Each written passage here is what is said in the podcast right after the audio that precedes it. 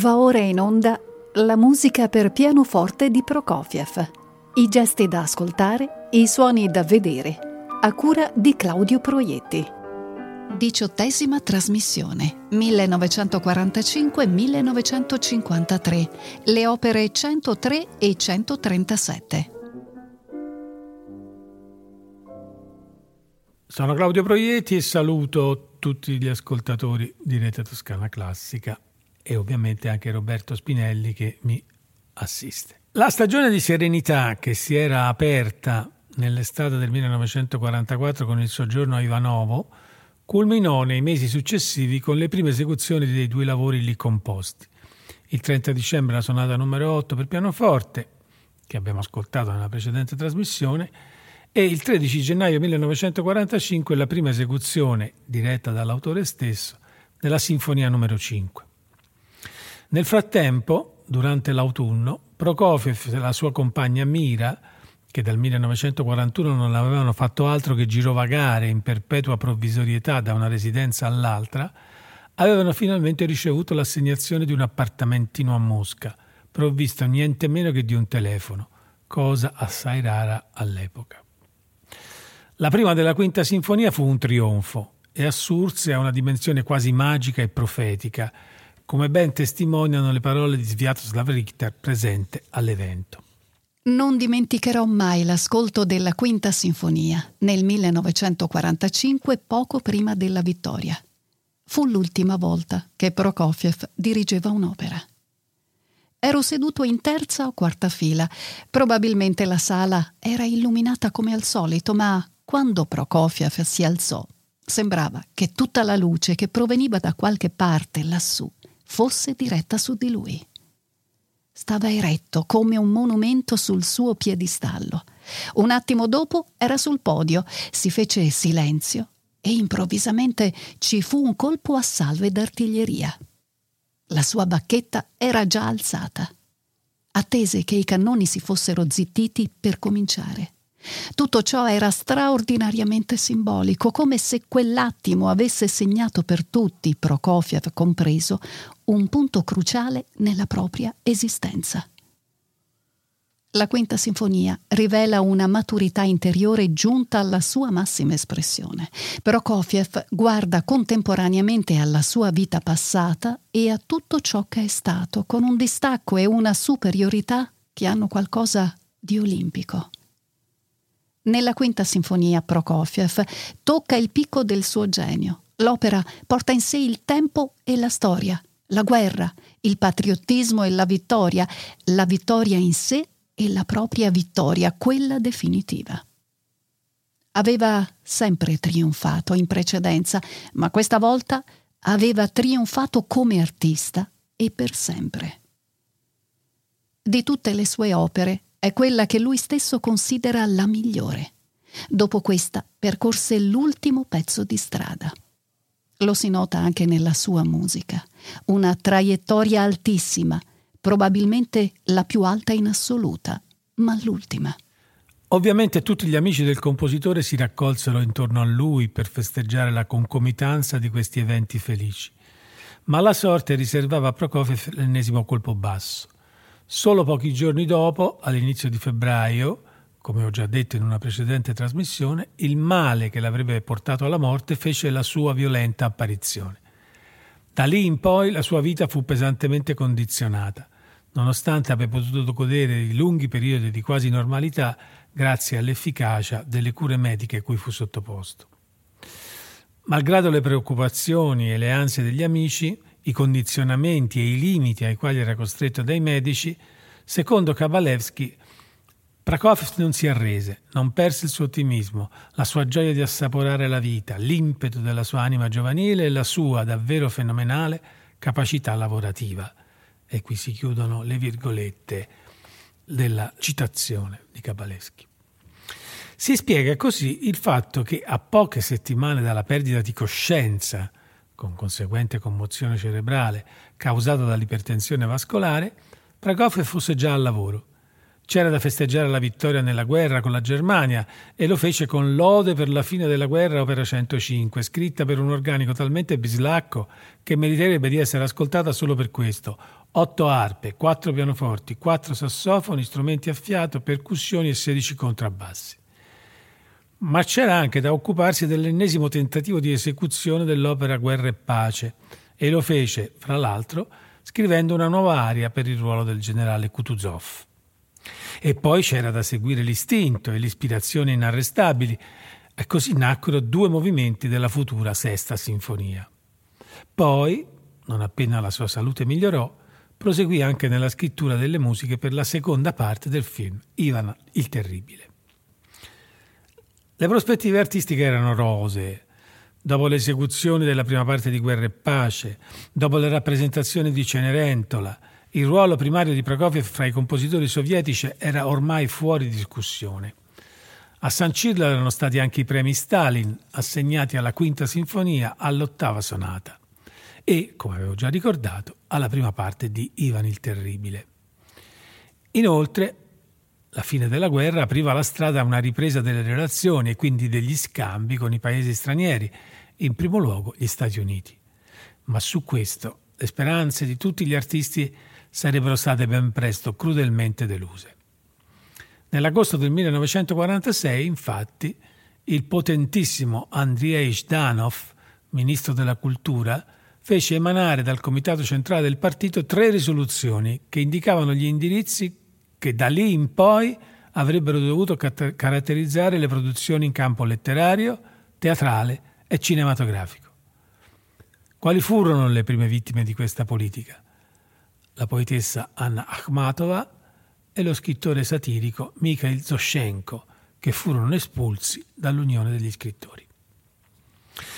La musica in un primo momento rimase esclusa da questo giro di vide, ma passarono pochi mesi e gli editti di Stanov colpirono in pieno anche i musicisti. E i suoi primi due obiettivi furono proprio Prokofiev e Shostakovich. Per quanto riguarda il primo ci fu un chiaro segnale premonitore – alla fine del 47 il pubblico accolse in modo entusiastico la nuova Sesta Sinfonia, ma viceversa la critica, che amplificava la voce del potere, fu assai tiepida e di fatto l'opera fu subito dopo bandita dalle sale sovietiche. Altrettanto capitò all'ottava sinfonia di Shostakovich, alla seconda e alla terza di Khachaturian e a varie composizioni di Miaskovsky, Shebalin e Popov. Qual era il loro peccato? Sempre lo stesso cedere alle lusinghe dell'arte formalista. L'accusa venne ufficializzata durante una riunione del Comitato Centrale del Partito Comunista, appositamente convocata da Zhdanov alla fine di gennaio del 48.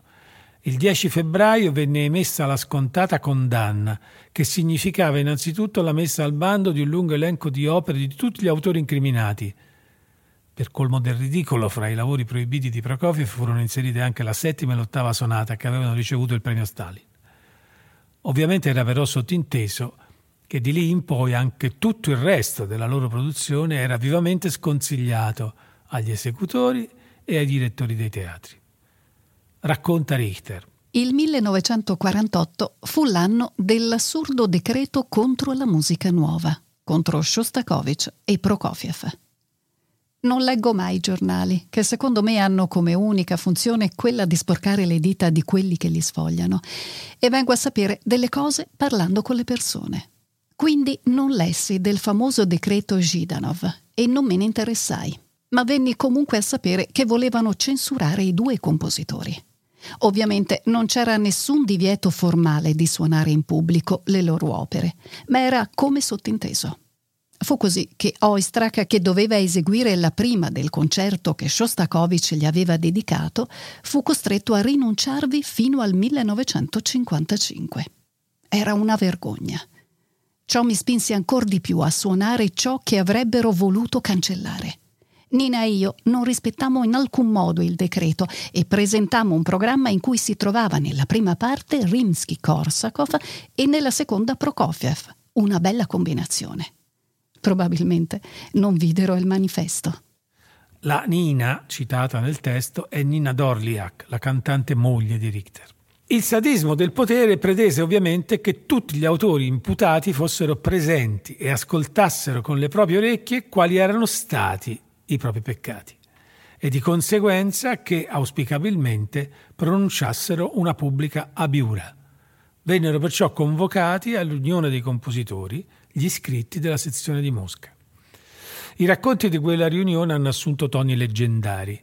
Si vuole infatti che Prokofiev si sia rifiutato fino all'ultimo di andare che sia stato alla fine costretto dal padre di Mira, il quale era un comunista osservante, che sia arrivato in ritardo alla riunione e per di più ostentando sul bavero della giacca non già le tante onorificenze sovietiche, bensì la medaglia ricevuta dalla Royal Philharmonic Society di Londra, che si sia addormentato sulla sedia durante i discorsi, che alla fine, prima di andarsene, abbia avuto il coraggio, e questo è Richter a raccontarcelo, di guardare dritto negli occhi Zhdanov dicendogli con che diritto mi parla così?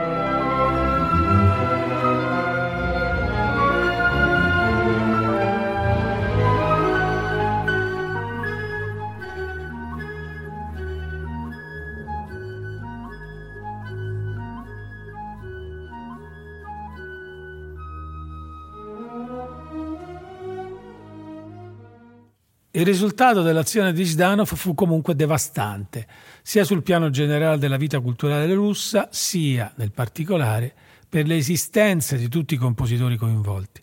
Da una parte fu il trionfo della mediocrità e della banalità asservita e quindi per definizione sempre uguale a se stessa.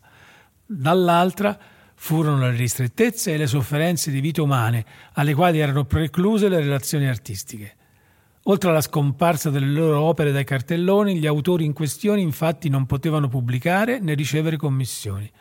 Quindi si prospettava per loro anche la miseria economica e il pericolo per la propria incolumità fisica. Ricordiamoci che la moglie di Prokofiev, Lina, fu arrestata e deportata in quello stesso periodo.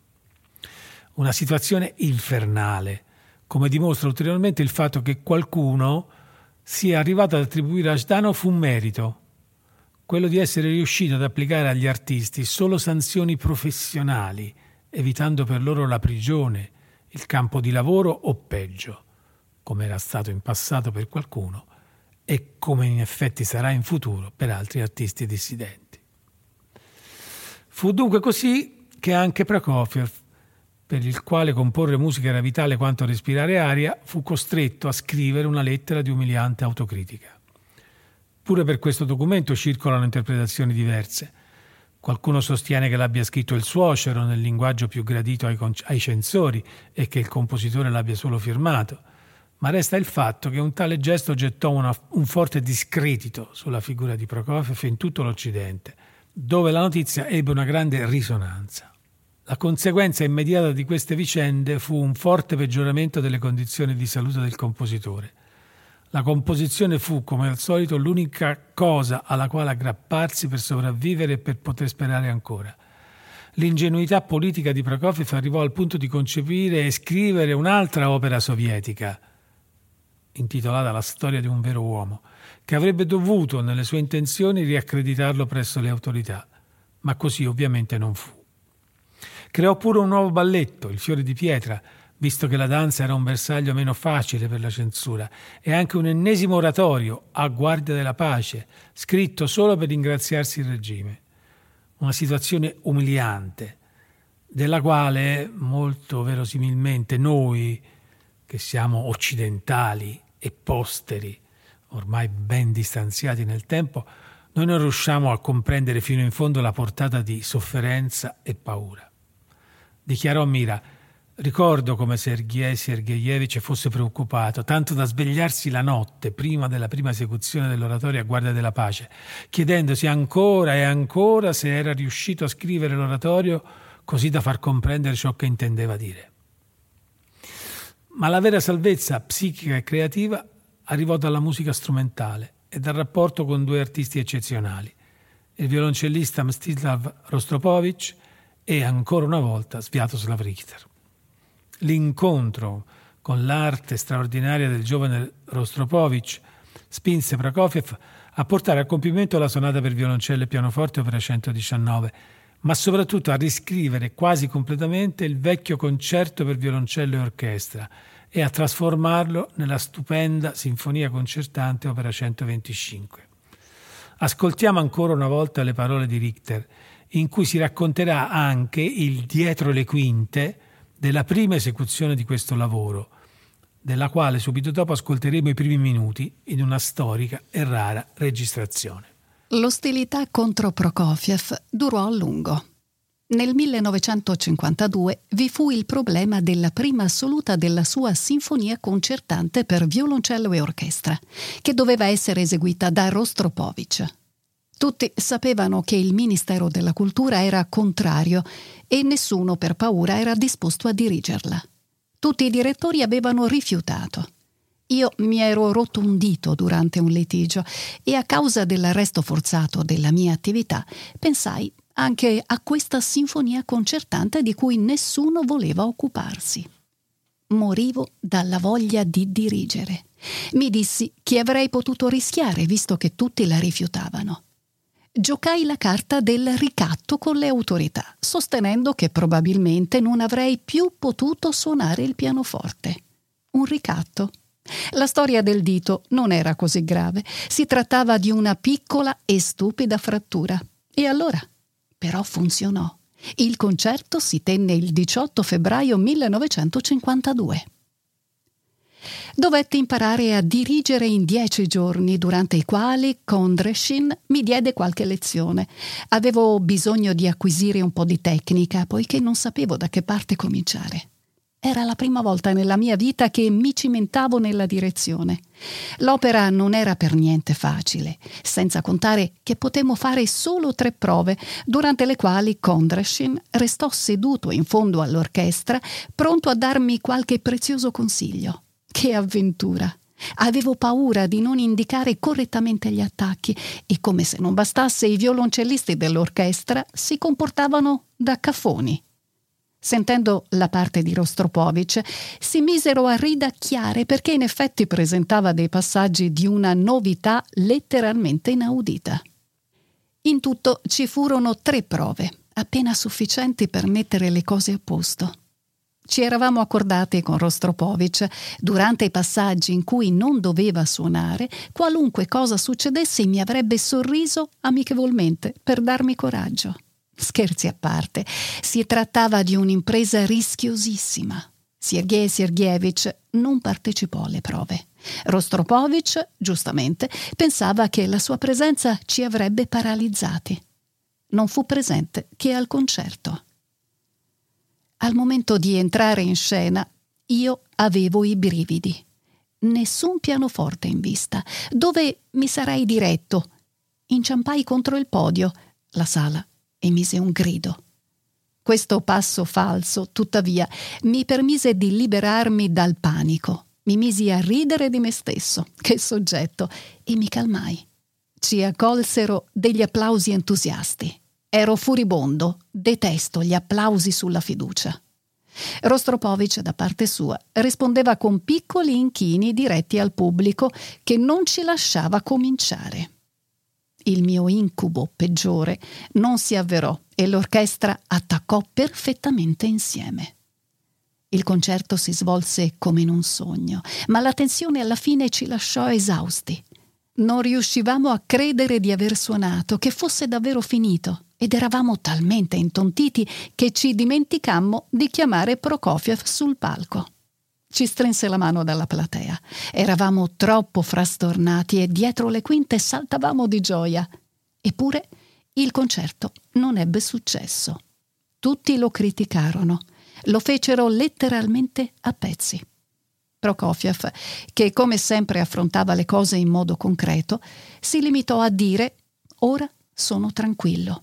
Ormai so che esiste un direttore d'orchestra capace di dirigere le mie opere. Non ho mai più diretto. Io detesto due cose, l'analisi e il potere. Un direttore d'orchestra non può sfuggire a nessuna delle due quindi non fa per me.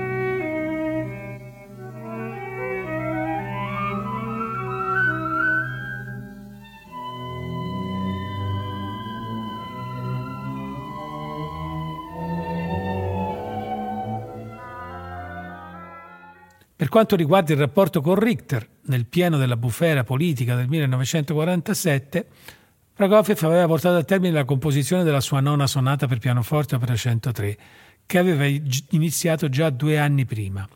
Nell'aprile del 48 invitò Richter a casa sua. Era il suo compleanno e Prokofiev mi aveva invitato per la prima volta nella sua dacia a Nicolina Gora. Ho qualcosa di interessante per voi, mi disse all'improvviso, mostrandomi le bozze della sua nona sonata. Sarà la vostra sonata, ma non crediate che farà scintille, non è il genere di sonata che farà crollare la sala grande del conservatorio sotto il peso degli applausi. Effettivamente, a una prima occhiata non mi parve niente di speciale, rimasi un po' deluso. Curiosamente non ho niente da dire di questa giornata interessante che mi ha segnato in modo straordinario. Era la prima volta che incontravo Prokofiev nell'intimità a casa sua, circondato dai suoi amici, e non riuscii a contenere la mia timidezza e la mia confusione. Tutto si svolgeva come se accadesse a qualcun altro, come se fossi fuori dalla realtà. Tuttavia ricordo una conversazione riguardo guerra e pace e la favola del fiore di pietra che sperava di vedere rappresentare un giorno.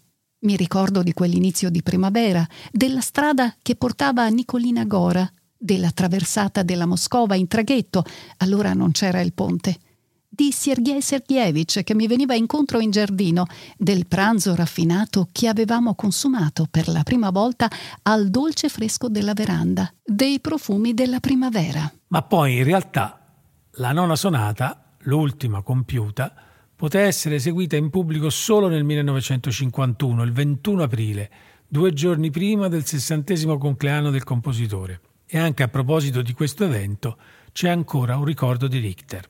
Nel 1951 compì 60 anni. Il giorno del suo compleanno Prokofiev era di nuovo malato. Il giorno prima ci fu un concerto all'Unione dei Compositori e lui lo ascoltò al telefono. Fu in tale occasione che suonai per la prima volta la sua nona sonata, un'opera radiosa, semplice, intima. In un certo senso la considero una sorta di sonata domestica.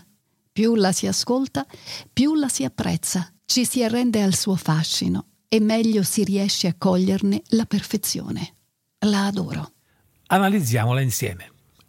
Tutti coloro che ascoltano questa sonata per la prima volta hanno la stessa reazione di Richter, quella che lui ci ha candidamente riferito, scrivendo effettivamente a una prima occhiata non mi parve niente di speciale, rimasi un po' deluso.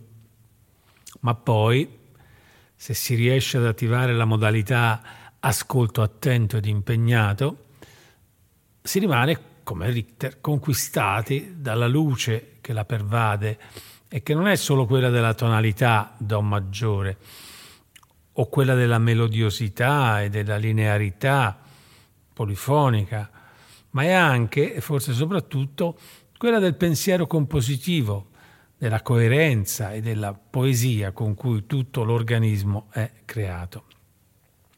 Indubbiamente siamo nell'ambito di un linguaggio più conservativo, non solo rispetto alle rivoluzionarie performance giovanili, ma anche rispetto agli sguardi visionari e complessi che avevano generato pochi anni prima le tre sonate di guerra.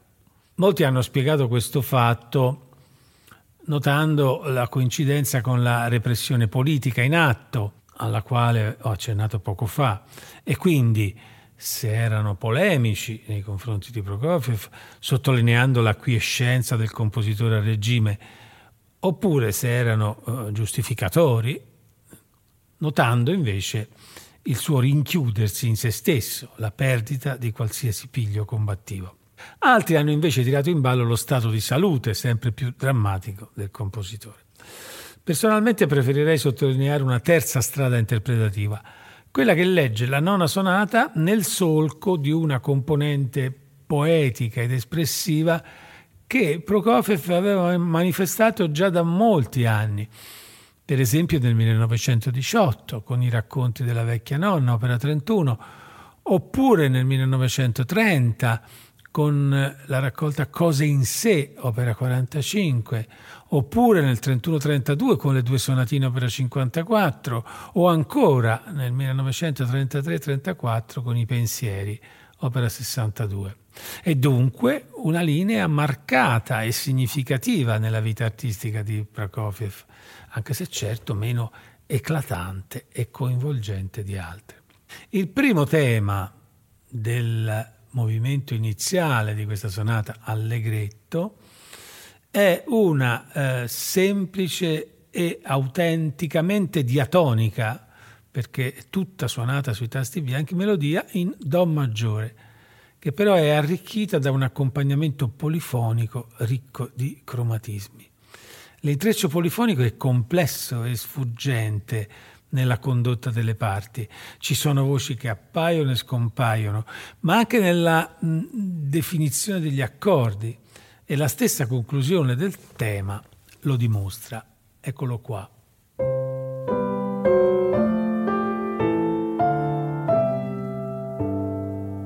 E questo è il primo inciso o semifrase, come volete chiamarla. Questa è la risposta.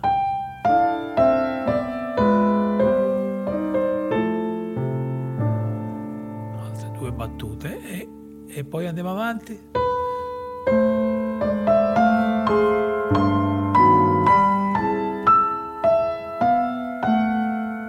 Dove abbiamo raggiunto il punto di massima tensione, la caduta, qui comincia,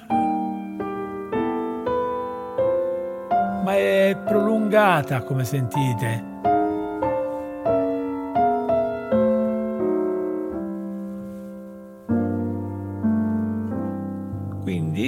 La simmetria di questa frase, di questo tema, non è perfettamente equilibrata, nel senso che è un tema composto di 4 più 6 battute. Esattamente poi all'interno di, queste, di questi due gruppi eh, le, suddivisioni successive, ancora più eh, inferiori, sono 2 più 2 più 2 all'inizio della seconda parte più 4. Riascoltiamolo ancora una volta perché è molto interessante.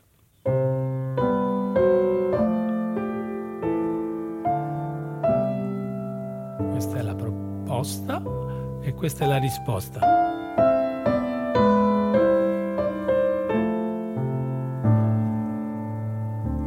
Aumento della tensione.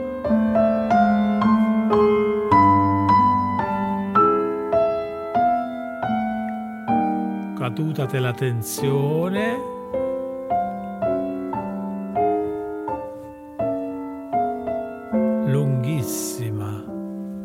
cadenza. Com'è diversa la simmetria di questo tema rispetto a quella drammaticissima della sesta sonata, nel presente nel primo tema della sesta sonata, se ve la ricordate.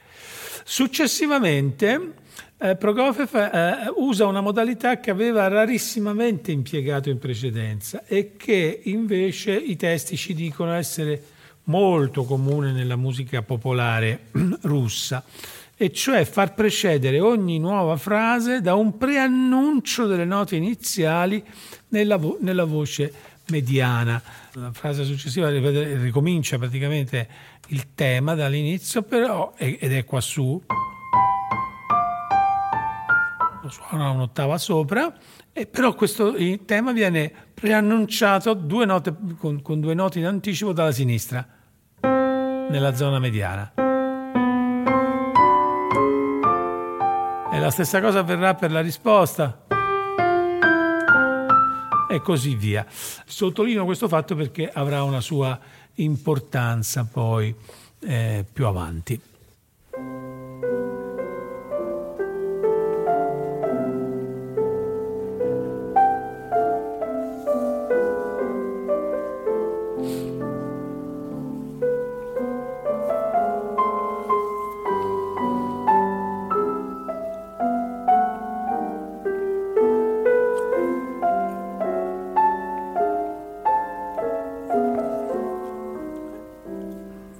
Finita la prima esposizione. Preannuncio.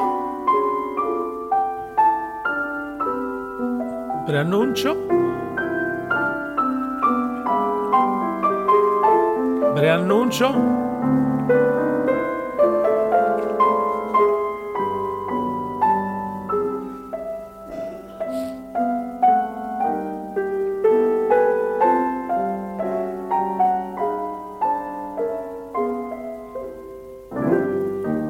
Questa è la zona del ponte, un po' misterioso, austero, un, all'unisono, all'inizio ovviamente.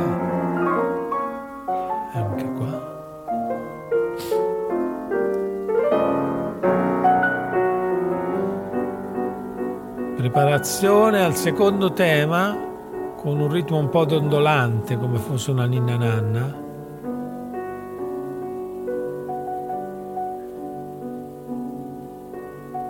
Ed ecco il secondo tema, malinconico e lirico. È una melodia in Si minore, ma la tonalità è ambigua. La melodia viene ripetuta tre volte. Eccola, questa è la seconda.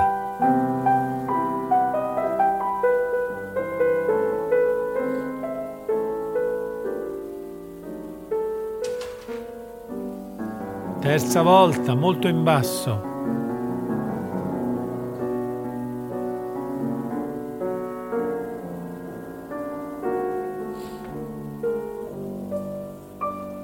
Inizia la parte conclusiva, cioè la coda dell'esposizione.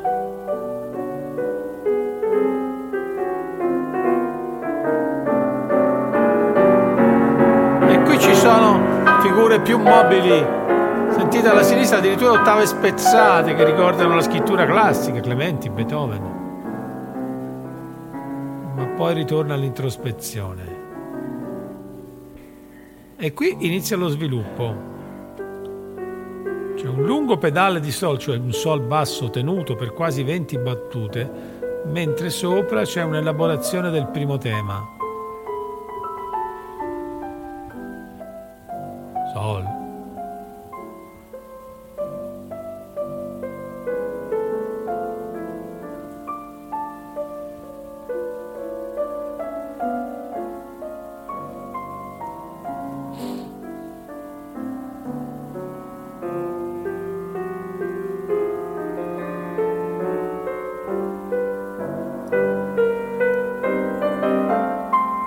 C'è un ricordo del secondo tema.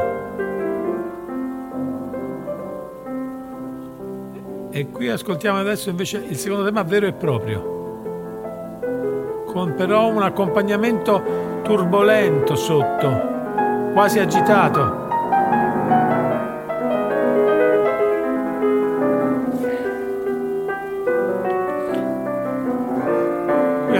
Sentiamo il, secondo, il tema del secondo tema e più il po- quello del ponte insieme. Più il tema della coda, tutt'altro che tranquillo.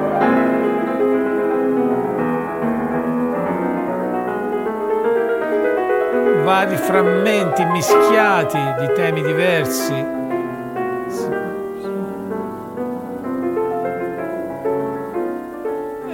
emerge il primo tema che riporta serenità. Ma non è proprio chiuso. Si, non si capisce bene se qui inizia la ripresa. Sembra, ma il basso che senso ha? E poi non è affatto sicura e affermativa come una ripresa dovrebbe essere. Aspettiamo.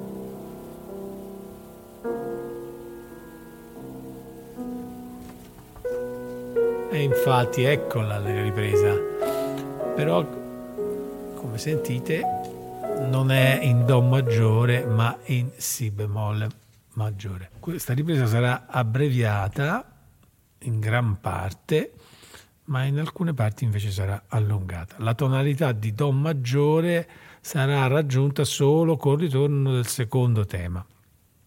Ma poi a misura 188 sentiremo questo. Sono le ultime 12 battute del primo tempo. Ecco, adesso prestate attenzione da quando ve lo dirò io. Da qui. 2, 3, 4, 6. E poi c'è una coda.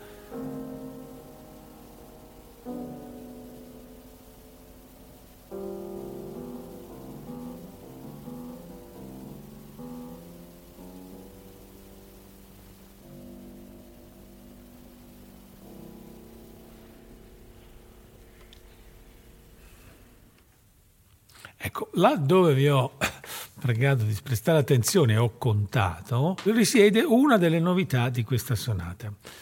E vi avevo detto che quegli anticipi che avevamo sentito nelle prime battute di questo movimento, gli anticipi della melodia, vi ricordate, nella, rip- nella ripetizione della melodia iniziale, che erano importanti, che erano dei preannunci. Bene, perché? Perché tutti i temi dei, dei, movimenti successivi, il secondo, il terzo e il quarto di questa sonata, saranno in modo analogo preannunciati nelle code dei movimenti precedenti. Quindi laddove io vi ho detto da qui, attenzione da qui e ho contato, abbiamo sentito un disegno che era completamente diverso rispetto a quello che stava accadendo in quel momento ed era accaduto fino a quel momento nella, nel primo movimento della sonata e che però sarà invece il tema con cui inizierà il, eh, il secondo movimento, il primo tema del secondo movimento, che è allegro strepitoso, è uno scherzo che inizia quindi con la stessa figura scalare che abbiamo ascoltato alla fine del, del primo movimento. Suona questa, questa scala come un re mm, misolidio, sentite la scala sale e scende ed è poi seguita da una successione di accordi zoppicanti e disgiunti. Eccolo come suona al suo tempo vero.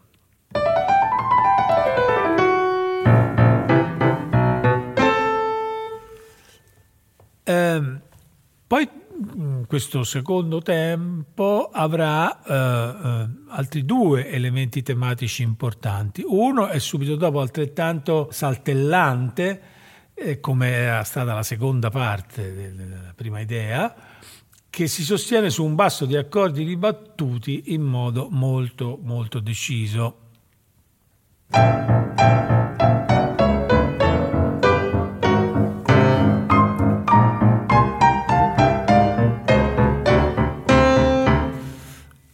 E poi ci sarà una terza idea che chiamiamo C, che parte dallo stesso ribattuto staccato, eh, che caratterizza anche questa, ma in questo caso seguito da rapidi scivolamenti cromatici.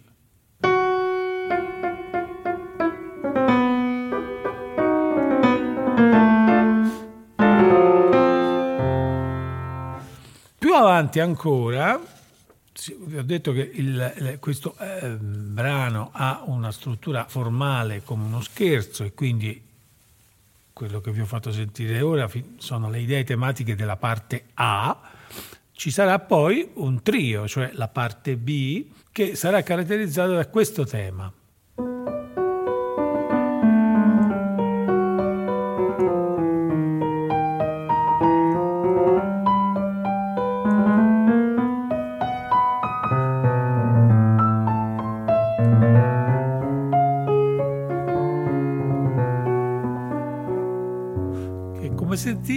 Eh, è a due voci chiaramente, in cui una parte, la parte superiore, eh, il tempo è più lento andantino, non l'ho detto, tutto legato, mentre prima era molto staccato, e la parte superiore sembra quasi, eh, eh ha una sua espressività molto diretta.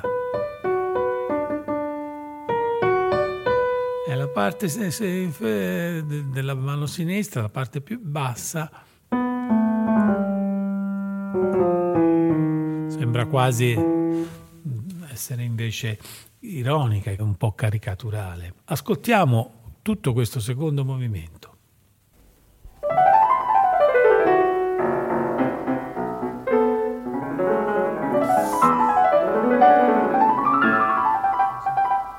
Ecco la seconda idea B.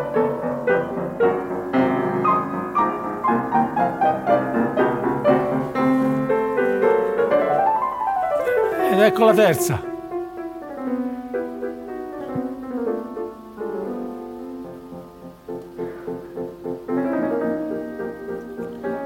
È la terza idea che dà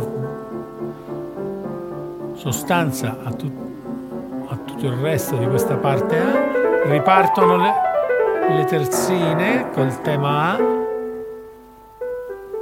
Questa interruzione in attesa porta a una transizione in cui sentiamo le duine al posto delle terzine e cominciamo a sentire le due voci che dialogano che saranno quelle del trio. Eccolo.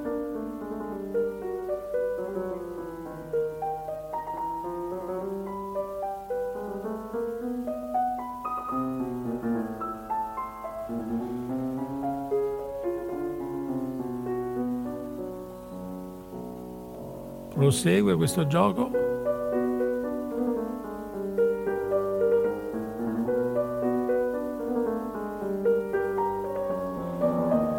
La parte B, del, cioè il trio di questo scherzo, si conclude e riparte la parte A. Ma solo per due battute. Poi c'è subito C, il tema B è sparito, non c'è più.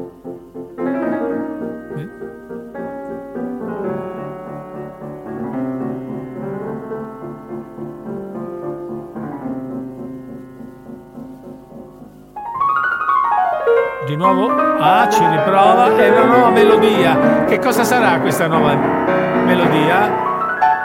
Forse è un annuncio del tema del terzo tempo?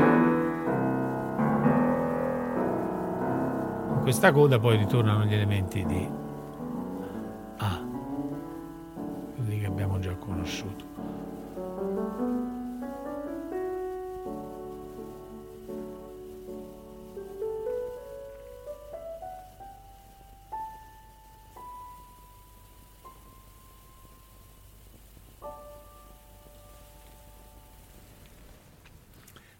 quella che vi ho segnalato, la nuova melodia che vi ho segnalato, questa, detta così non sembra un tema, presentata così non sembra un tema adatto per un tempo lento. E invece sentite che cosa succede subito dopo, all'inizio del terzo movimento, andante tranquillo.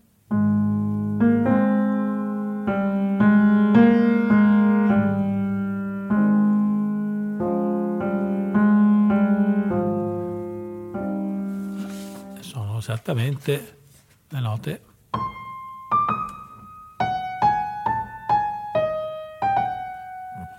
ovviamente in un'altra tessitura, in un'altra tonalità, che però erano state preannunciate nel velocissimo finale del, dello scherzo. Eh, questo tema del terzo movimento, che è un andante tranquillo in La bemolle maggiore e in quattro quarti, ha un carattere lirico e nobile, come avete sentito dall'accenno che vi ho fatto, quel carattere lirico e nobile che è proprio dell'ultimo Prokofiev, ma possiede altresì una forma assai complessa, tutto questo terzo movimento, che non è facile, eh, una forma che non è facile decifrare, perché rivela evidente eh, il carattere, eh, anche il carattere di variazione, oltre che quello di adagio in forma di canzone. Fondamentalmente i temi sono due, anche se qualcuno sostiene che anche il secondo sia, uh, sia una variazione. Ora vi accenno il primo e poi procederemo all'ascolto guidato di tutto questo andante. Dicevo, eh, quindi il primo tema, quello che ho già iniziato prima, la bemolle maggiore, che però è un la bemolle maggiore che è molto stabile, una tonalità che è molto stabile solo per la prima metà di questo tema, le prime quattro battute, queste.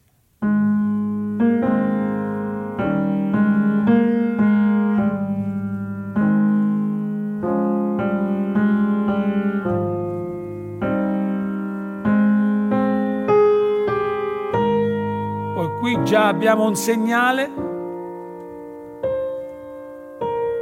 e qui comincia una specie di viaggio tonale. Qui ci spostiamo verso Do diesis, verso La maggiore.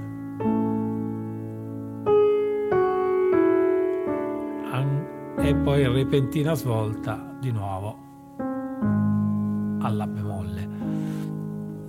la dolcezza estrema di questa melodia e la sapienza dell'uso armonico hanno mitigato, diciamo così, eh, lo sconcerto della successione accordale che invece risulta tutto molto evidente da, da, se, se ascoltiamo solo la sinistra.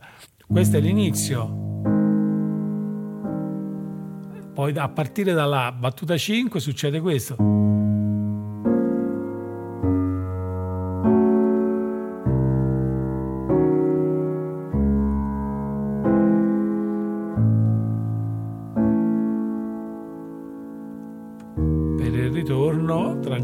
Tranquillizzante definitivamente alla bemolle. Quindi come avete sentito è, è molto ardita diciamo, la, la, la condotta armonica di, di questo tema al quale segue immediatamente la prima variazione. Adesso lo ascoltiamo e poi andiamo, ascoltiamo tutto il movimento.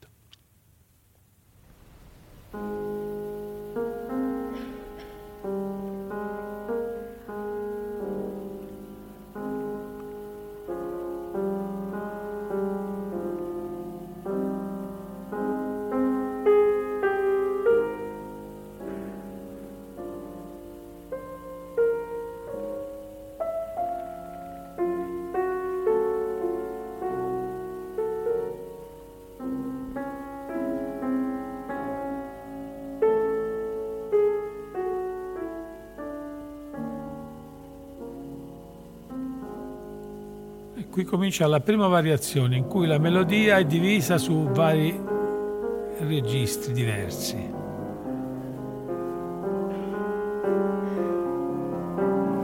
Ma è, perfett- è rimasta integra e perfettamente riconoscibile.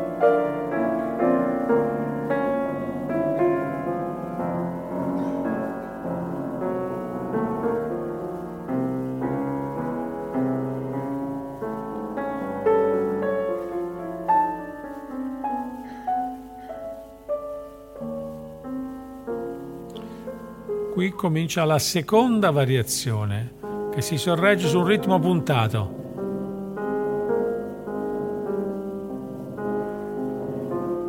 Il ritmo puntato è la base per la melodia che è affidata alla mano destra ancora.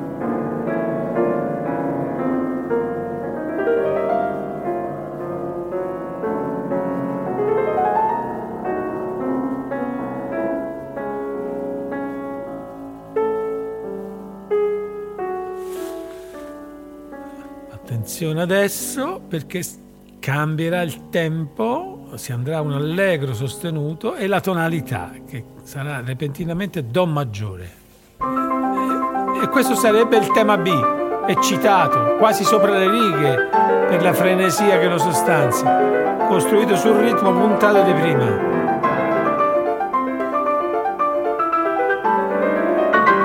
Anche duro e dissonante però, come sentite.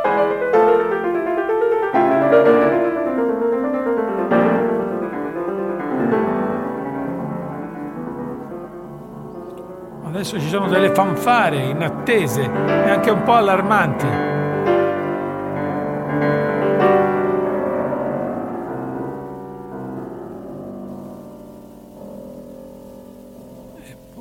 Adesso torniamo all'andante tranquillo, una sezione transitoria e preparatoria, evidentemente c'è un clima di attesa.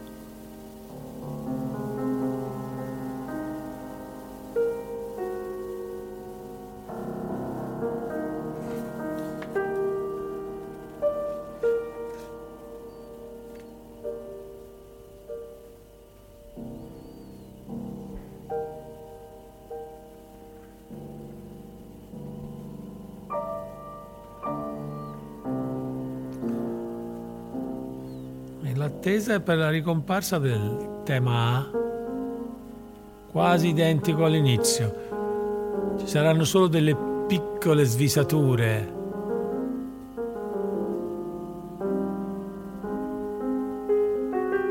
Queste, eh?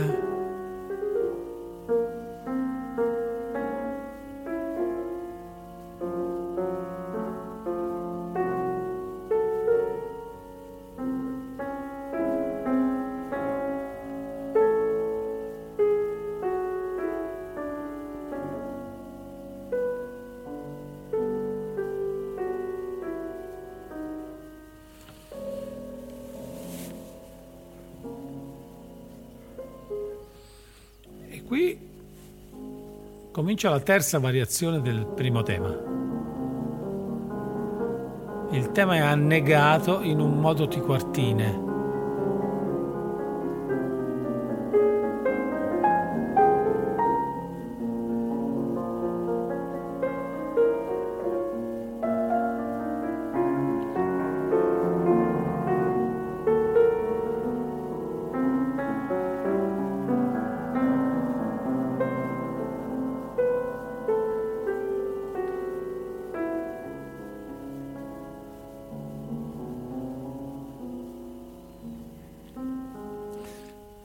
Torna l'allegro sostenuto che quindi ci fa immaginare che stiamo preparando al ritorno di B.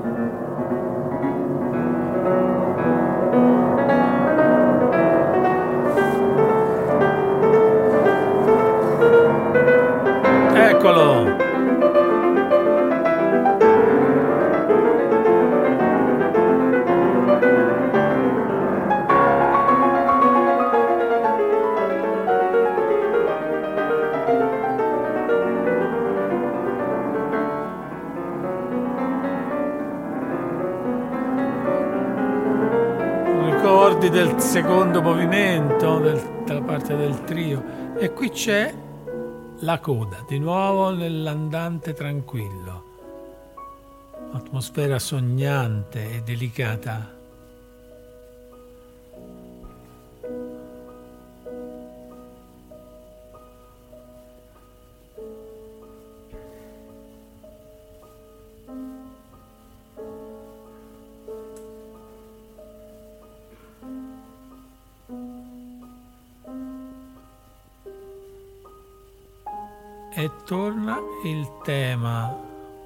Iniziale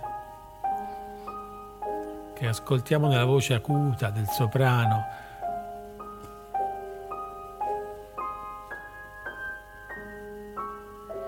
ma che progressivamente scende fino e scenderà fino al basso.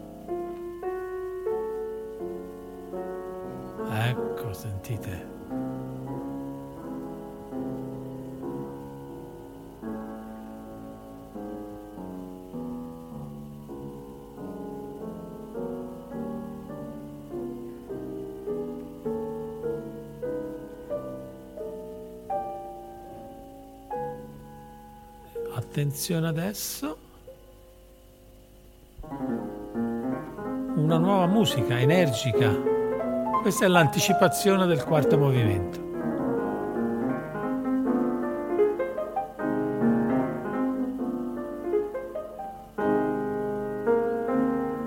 E poi le ultime quattro battute invece saranno ancora andante tranquillo.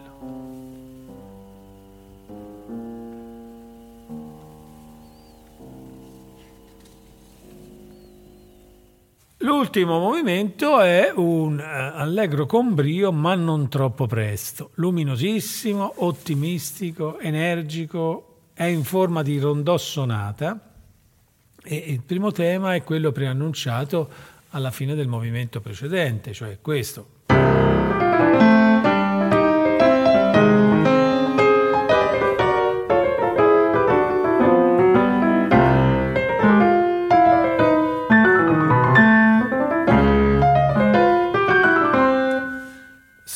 Questo vari episodi brillanti, pieni di buon umore eh, o di vivacità giovanile, oppure più am- ombrosi, nostalgici, evocativi. Verso la fine, dopo la ripresa dei temi iniziali, compare improvvisamente il tema principale del primo movimento, su uno sfondo di quintine al basso. E poi le misure conclusive dissolvono le sonorità in una bruma armonica.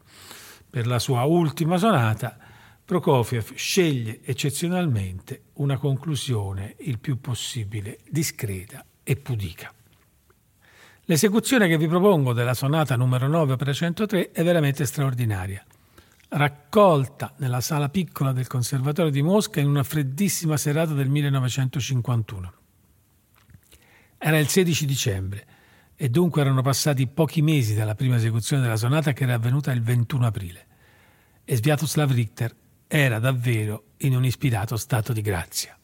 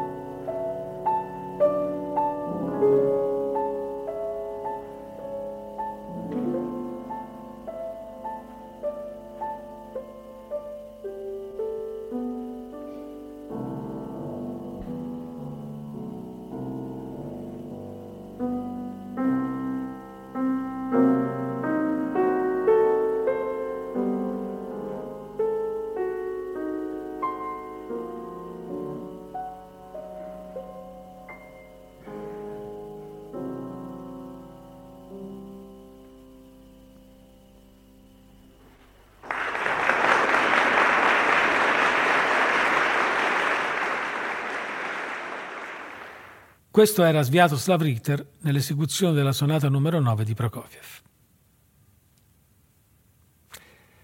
Ecco dunque che la vita di Sergei Prokofiev stava arrivando velocemente alla sua fine. Nei due anni successivi, gli ultimi che gli erano rimasti, riuscì a completare la settima sinfonia e un poema sinfonico, l'incontro fra il Volga e il Don, che gli era stato commissionato a proprio rischio e pericolo dal direttore delle trasmissioni musicali della radio sovietica. L'ennesimo tributo celebrativo delle grandi opere volute da Stalin e realizzate col sangue di chi vi lavorava, condannati ai lavori forzati.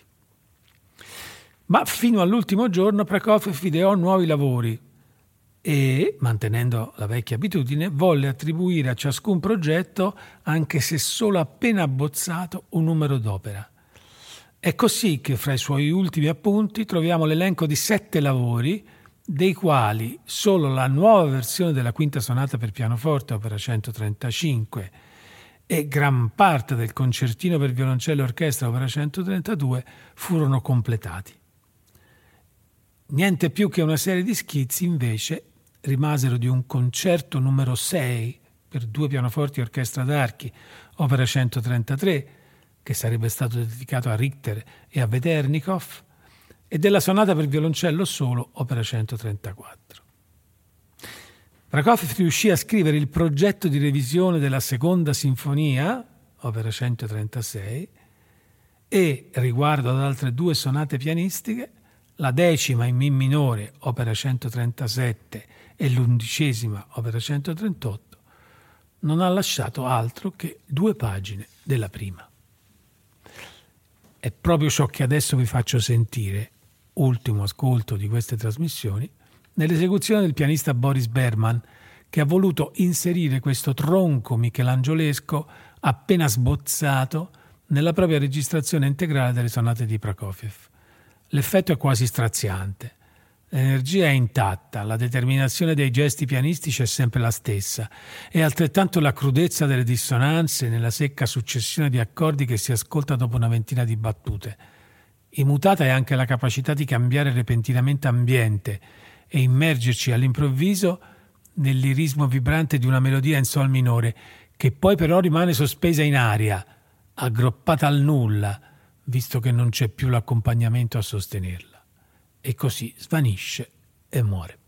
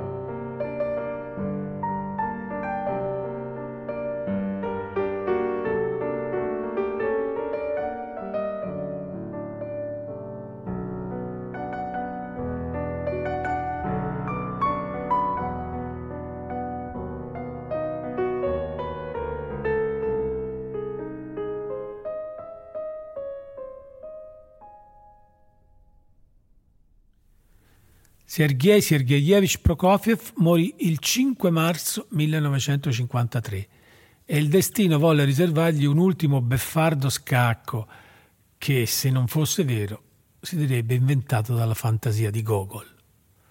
Lo stesso giorno, alla stessa ora, morì anche Josif Vissarionovich Djugasvili, meglio conosciuto col nome di Stalin. Il mondo fu immediatamente invaso dalla notizia della scomparsa del dittatore sovietico e ignorò per quattro interi giorni la morte del compositore. La casa in cui Prokofiev morì era quella del padre di Mira, posta nelle vicinanze del Cremlino, e tutte le strade lì intorno furono invase dalla folla che voleva recarsi nella sala delle colonne dove venne esposta la salma di Stalin, così impedendo di fatto che quella di Prokofiev potesse uscire di casa ma sentiamo il racconto di Rostropovich. Quel giorno ero a Budapest. Prokofiev morì 40 minuti dopo Stalin. Quel giorno tutto il paese piangeva Stalin e nessuno sapeva che era morto Prokofiev. Ma Prokofiev viveva a quattro isolate di distanza dalla sala delle colonne, dove era esposto il corpo di Stalin.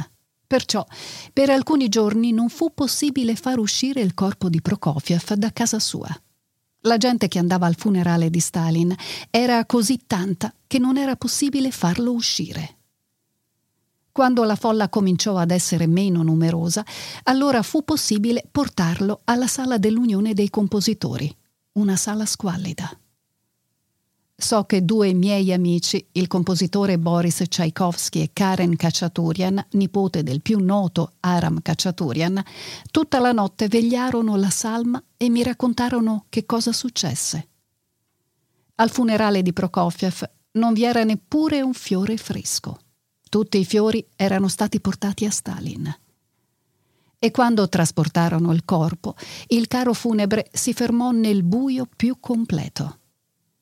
Seppi della morte di Stalin e di Prokofiev da una ballerina che faceva parte del nostro gruppo. La morte di Stalin mi lasciò abbastanza indifferente. Ma quando mi disse è morto Prokofiev, scoppiai a piangere.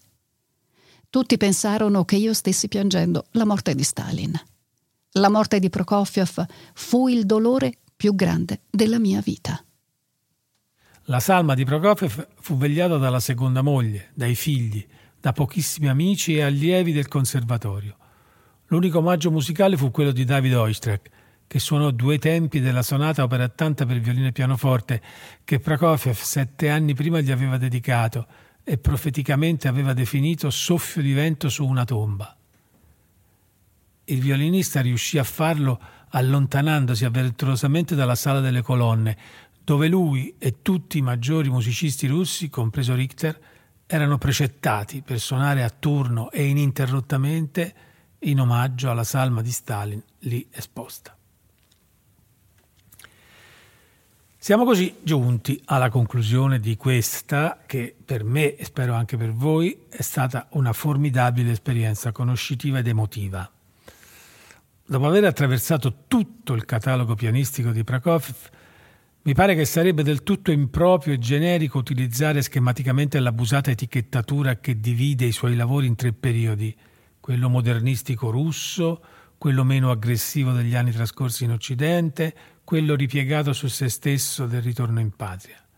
Guardando i fatti, analizzando la musica e soprattutto ascoltandola attentamente, non si può non cogliere come essa sia sempre e comunque inconfondibilmente la sua musica.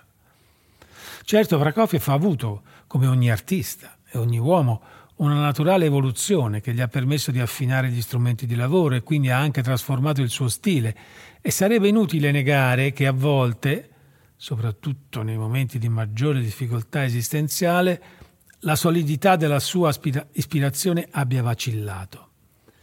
Ma se mettiamo in fila tutti i momenti della sua parabola creativa, noi non riusciamo a trovare un disegno melodico, una combinazione ritmica, una successione armonica, un'articolazione di fraseggio che a un qualsiasi orecchio non appaia immediatamente e inequivocabilmente come suo. Nella prima trasmissione, introducendo questo ciclo, avevo segnalato come, nonostante la celebrità del suo nome e di alcune sue composizioni, non venga ancora riconosciuta a Prokofiev un posto sul podio dei grandissimi compositori del XX secolo. E avevo già allora accennato come una delle cause, a mio parere, risiedesse nel fatto che non abbia fatto scuola, cioè non abbia avuto allievi davvero da lui plasmati, e che non abbia scritto estensivamente sulla propria estetica, sulla propria poetica, sul proprio metodo compositivo, come invece hanno fatto molti altri. Adesso, giunto alla fine di questo viaggio, in compagnia di Prokofiev, mi sentirei di, addirittura di azzardare un'ipotesi più radicale, e cioè che egli non avesse un vero e proprio metodo, o comunque che certamente il metodo, con la M maiuscola, non fosse la sua forza, che non avesse, come gli altri grandi, i seriali viennesi, Bartok e per molti versi anche Stravinsky, un'idea esterna sulla quale plasmare la propria prassi compositiva. Prokofiev componeva sempre in base a un'idea esperienziale, fenomenica, percettiva dell'oggetto musicale che si affacciava alla sua immaginazione. E questo avveniva sia quando la sua musica rimandava programmaticamente a fatti esterni, a cioè a narrazioni, a immagini, a descrizioni, a una fisicità gestuale predefinita, ma anche quando affrontava i territori dell'assoluta astrattezza. Per questo motivo la melodia, il ritmo e l'ambiente armonico dovevano essere sempre connotati in modo totalmente compiuto per permettere alla musica e a ogni oggetto sonoro particolare di essere percepiti, riconosciuti, per permettere a ogni interprete e a ogni ascoltatore di appropriarsene fino in fondo. Prokofiev appartiene a quella categoria di artisti, e nel Novecento non sono poi tanti, il cui linguaggio personale sfida i propri diversi stati d'animo e annichilisce i tentativi spesso penosi dei replicanti. Credo che ciò sia dovuto a un altro fatto importante, che personalmente ho scoperto preparando questo ciclo di trasmissioni. Prokofiev è stato sempre, e dovunque la sua esistenza l'abbia portato, un figlio della grande madre Russia. È una questione che per molti decenni è rimasta un po' nascosta, perché il comunismo sovietico sembrava aver annullato questa prospettiva e avere prevalso sulla tradizione millenaria. Ma così non era. E Prokofiev, talvolta soffrendo e lacerandola fino a ridurla a brandelli, non ha mai rinnegato la propria inestinguibile anima russa.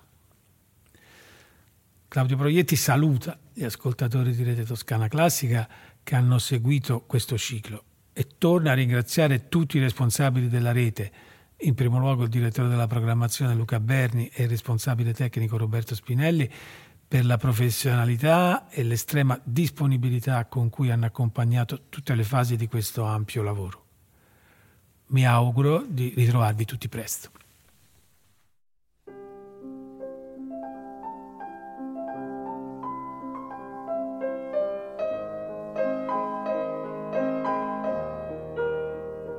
Abbiamo trasmesso la musica per pianoforte di Prokofiev, i gesti da ascoltare, i suoni da vedere, a cura di Claudio Proietti.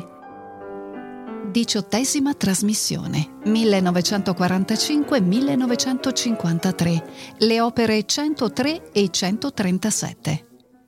Durante questa trasmissione avete anche ascoltato, sempre di Sergei Prokofiev, estratti da Sesta Sinfonia in Mi bemolle minore opera 111, Berliner Philharmoniker diretti da Seiji Ozawa, Sinfonia concertante per violoncello e orchestra opera 125, Mislav Rostropovich violoncello, Orchestra Giovanile di Mosca diretta da Sviatoslav Richter.